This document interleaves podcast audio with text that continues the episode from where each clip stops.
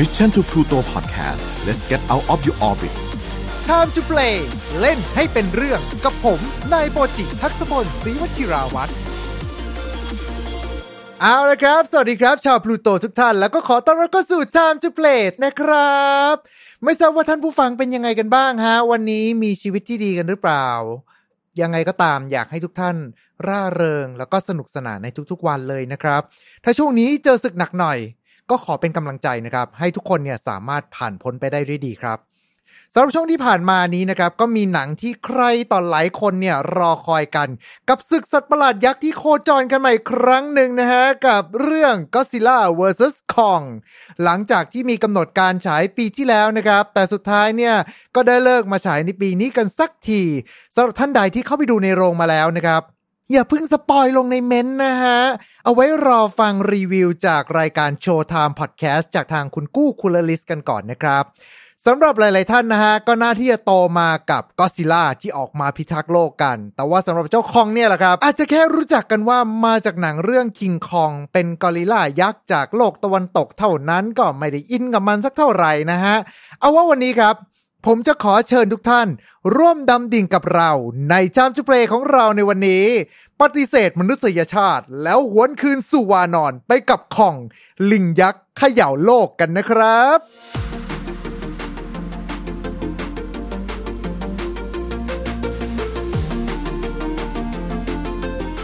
ว่ากันด้วยคองหรือว่าหนังเรื่องคิงคองกันก่อนเลยนะครับ เป็นหนังขาวดำที่ถูกสร้างมาในปี 1933 จากค่าย RKO Picture เรื่องราวว่าด้วยความโลภความหลง และอสุรกายแห่งเกาะหัวกะโหลก เมื่อคาร์เดนัม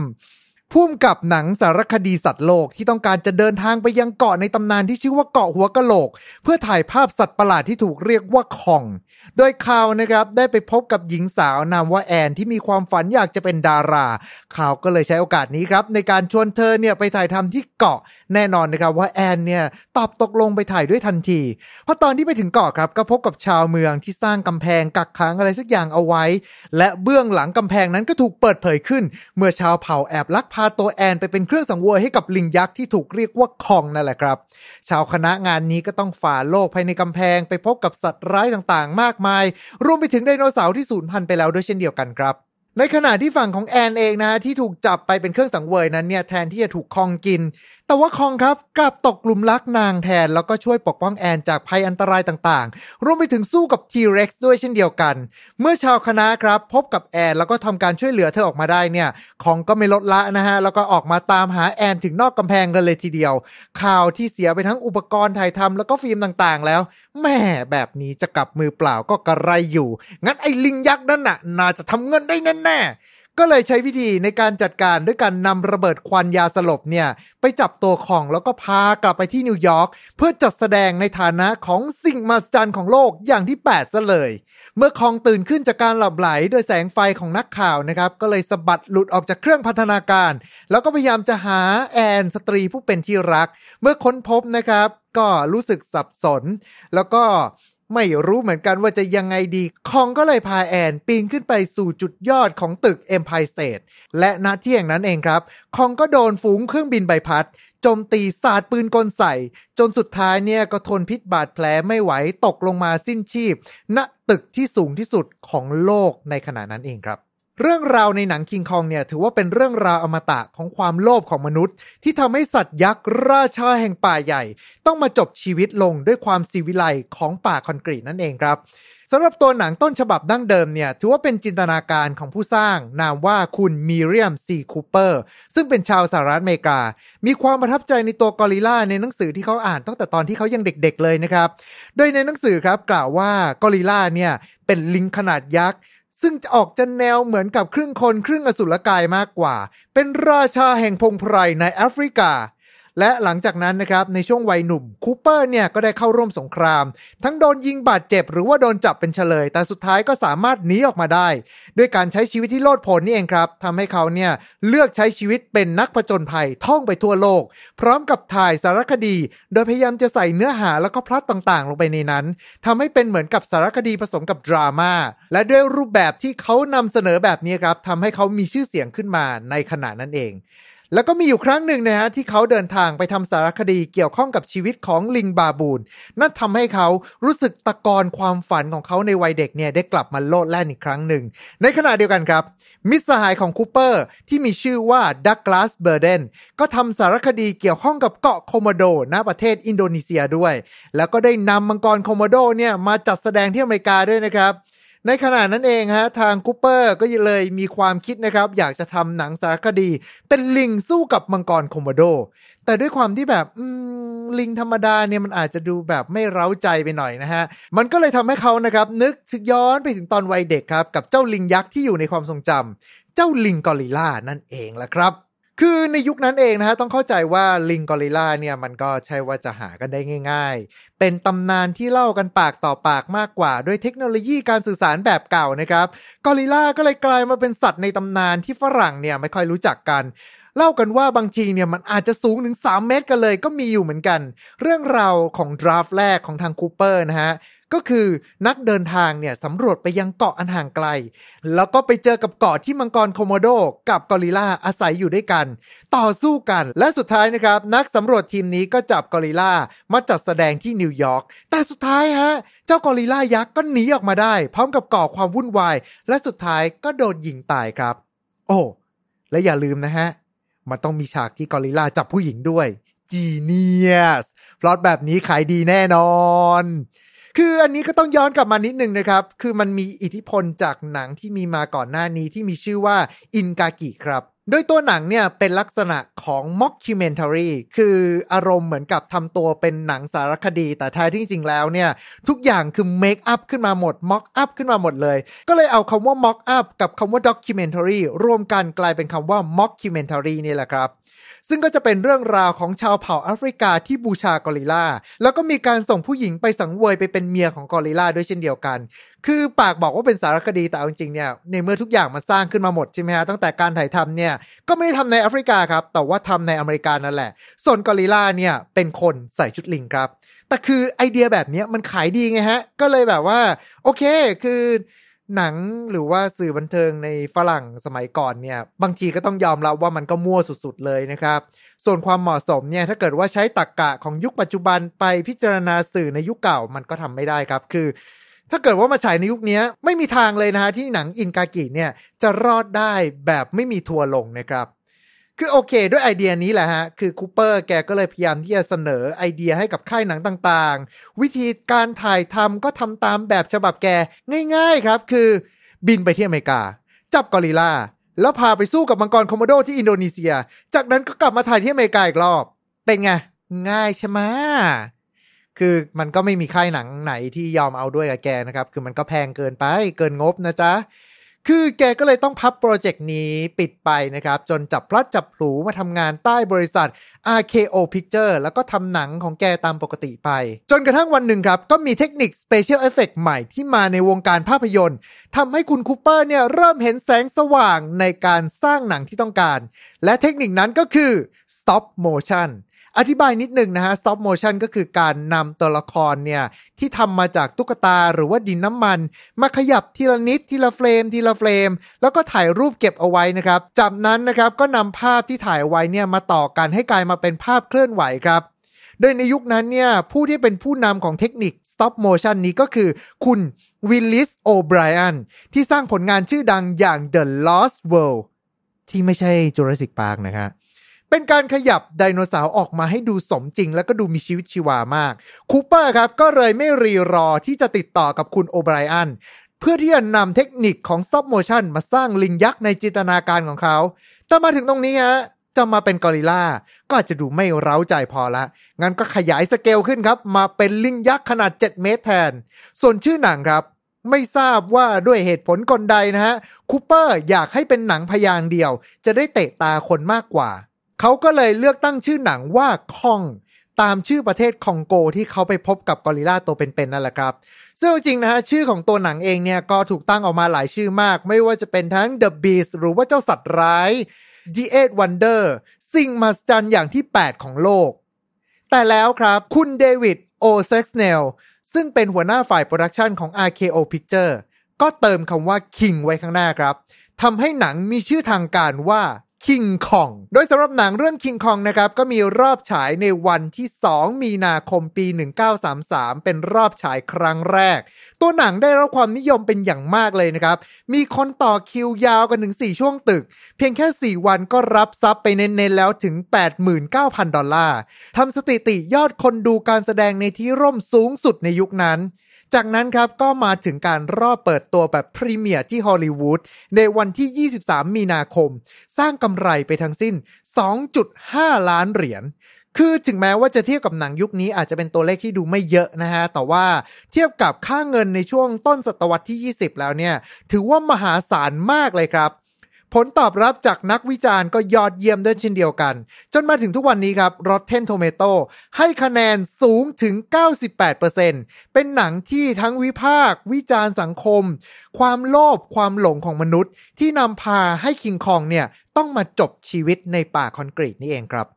และในความโด่งดังของคองนี่เองฮะทำให้ทาง RKO เนี่ยเข็นภาคต่ออย่าง The Son of Kong ออกมาในปีเดียวกัน แล้วก็กลายมาเป็นแรงบันดาลใจให้กับนักสร้างภาพยนตร์ทั่วโลกด้วย อย่างชอบราเธอร์จากฮ่องกงครับ ก็มีหนังคิงคองของตัวเองในชื่อของซิงซิงหวัง หรือว่า The Mighty Peking Man ด้วย ตัวทั่วโลกเองนะครับ ก็มีการสร้างหนังคิงคองในรูปแบบของตัวเอง แต่แรงบันดาลใจนี้ที่ดูจะโดดเด่นที่สุดกลับมาจากอีกซีกโลกหนึ่ง ณประเทศญี่ปุ่น ที่สร้างหนังคิงคองออกมาเป็นของตัวเอง เดี๋ยวก่อนนะครับ ไม่ใช่ King Kong vs Godzilla นะครับ แต่เก่าแก่กว่านั้นครับ คือในปีเดียวกันที่ King Kong ออกฉายนั่นแหละครับ ที่พุ่มกับคุณโทราจิโร่ไซโตพุ่มกับหนังตลกชื่อดังในยุคนั้นที่ขออนุญาตทาง RKO สร้างหนัง King Kong ฉบับญี่ปุ่นออกมาในชื่อว่า วาเซอิคิงกุคองกุ ซึ่งเป็นหนังเงียบขาวดำยาว 30 นาที ที่พูดถึงนายซันตะ คนตกอับเร่ร่อน เพราะว่าพ่อแฟนเนี่ยไม่ยอมให้แต่งงานกับแฟนของตัวเอง เพราะว่าเขาเนี่ยเป็นคนที่ไม่มีอะไรเลย ด้วยความดังของหนังคิงคองเนี่ยแหละครับเขาก็เลยเกิดปิ๊งไอเดียไปรับจ็อบ แต่งชุดคิงคอง แสดงให้กับคนในโรงก่อนที่หนังจะฉายแทนนะฮะ โดยตัวหนังเวอร์ชันนี้ครับ เป็นการสร้างขึ้นเพื่อโปรโมทหนังคิงคองต้นฉบับอีกทีหนึ่ง แต่ไม่หยุดเพียงเท่านั้นครับ นี่ไม่ใช่แค่เวอร์ชันเดียวที่ถูกสร้างออกมานะฮะ เพราะว่าทางญี่ปุ่นเองก็มีการสร้างหนังคิงคองออกมาอีกเรื่องหนึ่ง คือหนังคิงคองที่มีชื่อว่าคิงคองในยุคเอโดะครับในยุคเอโดะช่วงยุคซามูไรนั่นแหละฮะ ซึ่งตัวหนังนะครับฉายในปี 1938 ครับ เป็นหนังสองภาคจบ เรื่องราวของลูกสาวโชกุนที่ถูกลักพาตัวไป โดยโจรป่าที่เลี้ยงลิงยักษ์นาว่าคิงคองเอาไว้ โดยหารู้ไม่ว่าแท้ที่จริงแล้ว มันคือแผนการล้างแค้นโชกุนคนนั้นนั่นเองครับ คือมาถึงตรงนี้ผมก็งงๆกับคอนเซปต์เรื่องเหมือนกันนะฮะ แต่ก็ญี่ปุ่นฮะ ญี่ปุ่น โดยคิงคองในเวอร์ชันนี้นะครับจะเป็นคนใส่ชุดแล้วก็แต่งหน้าออกแนวไปทางคนป่าหรือว่าเยติมากกว่า แถมยังมีความสามารถพิเศษในการย่อขยายตัวได้อีกด้วย ครับ คือมาตรงนี้ก็รู้สึกยิ่งอีหยังไปกว่าเดิมนะฮะโดยสำหรับตัวหนังทั้งสองเรื่องนี้เนี่ยเป็นการสร้างหนังคิงคองจากทางญี่ปุ่นเป็นครั้งแรก แต่หนังทั้งสองเรื่องนี้ก็หายไปจากโลกใบนี้ คือไม่ใช่เพราะว่าโดน RKO ฟ้องนะครับ แต่เป็นเพราะว่าตัวหนังเนี่ย ถูกเก็บไว้ที่โกดังที่ฮิโรชิมาและนางาซากิ ในช่วงสงครามโลกครั้งที่ 2 มาถึงตรงนี้คงไม่ต้องถามต่อแล้วนะครับ ว่ามันเกิดอะไรขึ้นหลังจากนั้นนะฮะ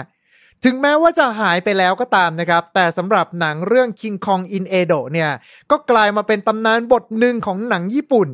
เพราะว่ามันเป็นครั้งแรกครับ ที่ใช้เทคนิคโทคุซัตสึซึ่งแปลตามตรงตัวก็คือ Special Effect แต่ถ้าเกิดสำหรับยุคนี้เนี่ยพอพูดถึงโทคุซัตสึเนี่ยก็จะนึกถึงพวกซีรีส์ใส่ชุดแสดงอย่างพวก Mask Rider หรือว่าขบวนการเซนไต หรือแม้แต่ก็ซิล่าเองนั่นแหละครับคือทำให้เรียกได้เลยนะฮะว่าแม่แบบของการใส่ชุดแสดงอย่างก็ซิล่าเนี่ย มาจากหนังคิงคองเลยก็ว่าได้ครับ มาพูดถึงเรื่องก็ซิล่าแล้ว อันนี้ก็ต้องพูดถึงศึกครั้งแรกที่ทั้งคู่ได้มาพบกัน ซึ่งเอาจริงๆนะฮะการกำเนิดของซีรีส์นี้ ออกจะแนวดราม่าด้วยซ้ำเพราะว่าในยุคที่คิงคองโด่งดัง แล้วก็กลายมาเป็นซีรีส์ทำเงิน ไม่แพ้ Marvel Movie Universe แบบยุคนี้ ก็มีการเร่ขายสิทธิ์ทำหนังต่างๆ ตรงนี้อาจจะมีการพันกันมั่วนิดนึง เพราะว่าสิทธิ์ในการทำหนังในยุคนั้นเนี่ย หลายๆ ครั้งก็ถูกถือครองโดยหลาย ๆ บริษัทนะครับ หรือว่าหลาย ๆ คนด้วยซ้ำอีรุงตุงนังมากฮะ ไม่ใช่บริษัทเดียวแบบในยุคนี้ ตัวคิงคองเองครับ แรกเริ่มเดิมทีเนี่ย ก็มีโปรเจกต์ครับที่จะซัดกับสัตว์ประหลาดอีกตัวหนึ่ง แต่ไม่ใช่ก็อดซิลล่าครับ เป็นแฟรงเกนสไตน์ต่างหากฮะ คือไม่ใช่แฟรงเกนสไตน์แบบร่างคนนะครับ แต่ว่าเป็นสัตว์ประหลาดที่เอาซากศพของสัตว์ต่างๆ มารวมกัน จนกลายมาเป็นตัวใหญ่เท่ากับคิงคองนั่นแหละครับ แต่ว่ามันกลายมาเป็นก็อดซิลล่าได้ยังไง คือจำคุณโอไบรอันที่เป็นคนทำ stop motion ได้ใช่ไหมครับ งานหลังจากคองเป็นต้นมาเนี่ย งานในวงการภาพยนตร์แกก็ไม่ค่อยราบรื่นเหมือนกับวันที่แกรุ่งโรจน์เท่าไหร่นะฮะ แถมทั้งลูกศิษย์แฮร์รีเฮาเซนที่เป็นคนทำเทคนิค stop motion ที่เรียนรู้ไปจากแกนี่ก็จะดูโดดเด่นกว่าแกด้วยซ้ำตัวคุณโอไบรอันเองก็ยังอยากจะทำหนังต่อนะครับ แล้วก็เสนอทำไอเดียหนังที่มีชื่อว่า King Kong vs Frankenstein ไปทาง RKO Picture ซึ่งนอกจากจะถือลิขสิทธิ์คองดั้งเดิมแล้ว ก็เรียกได้ว่าบริษัท อืม ไม่ค่อยจะสู้ดีเท่าไหร่ครับ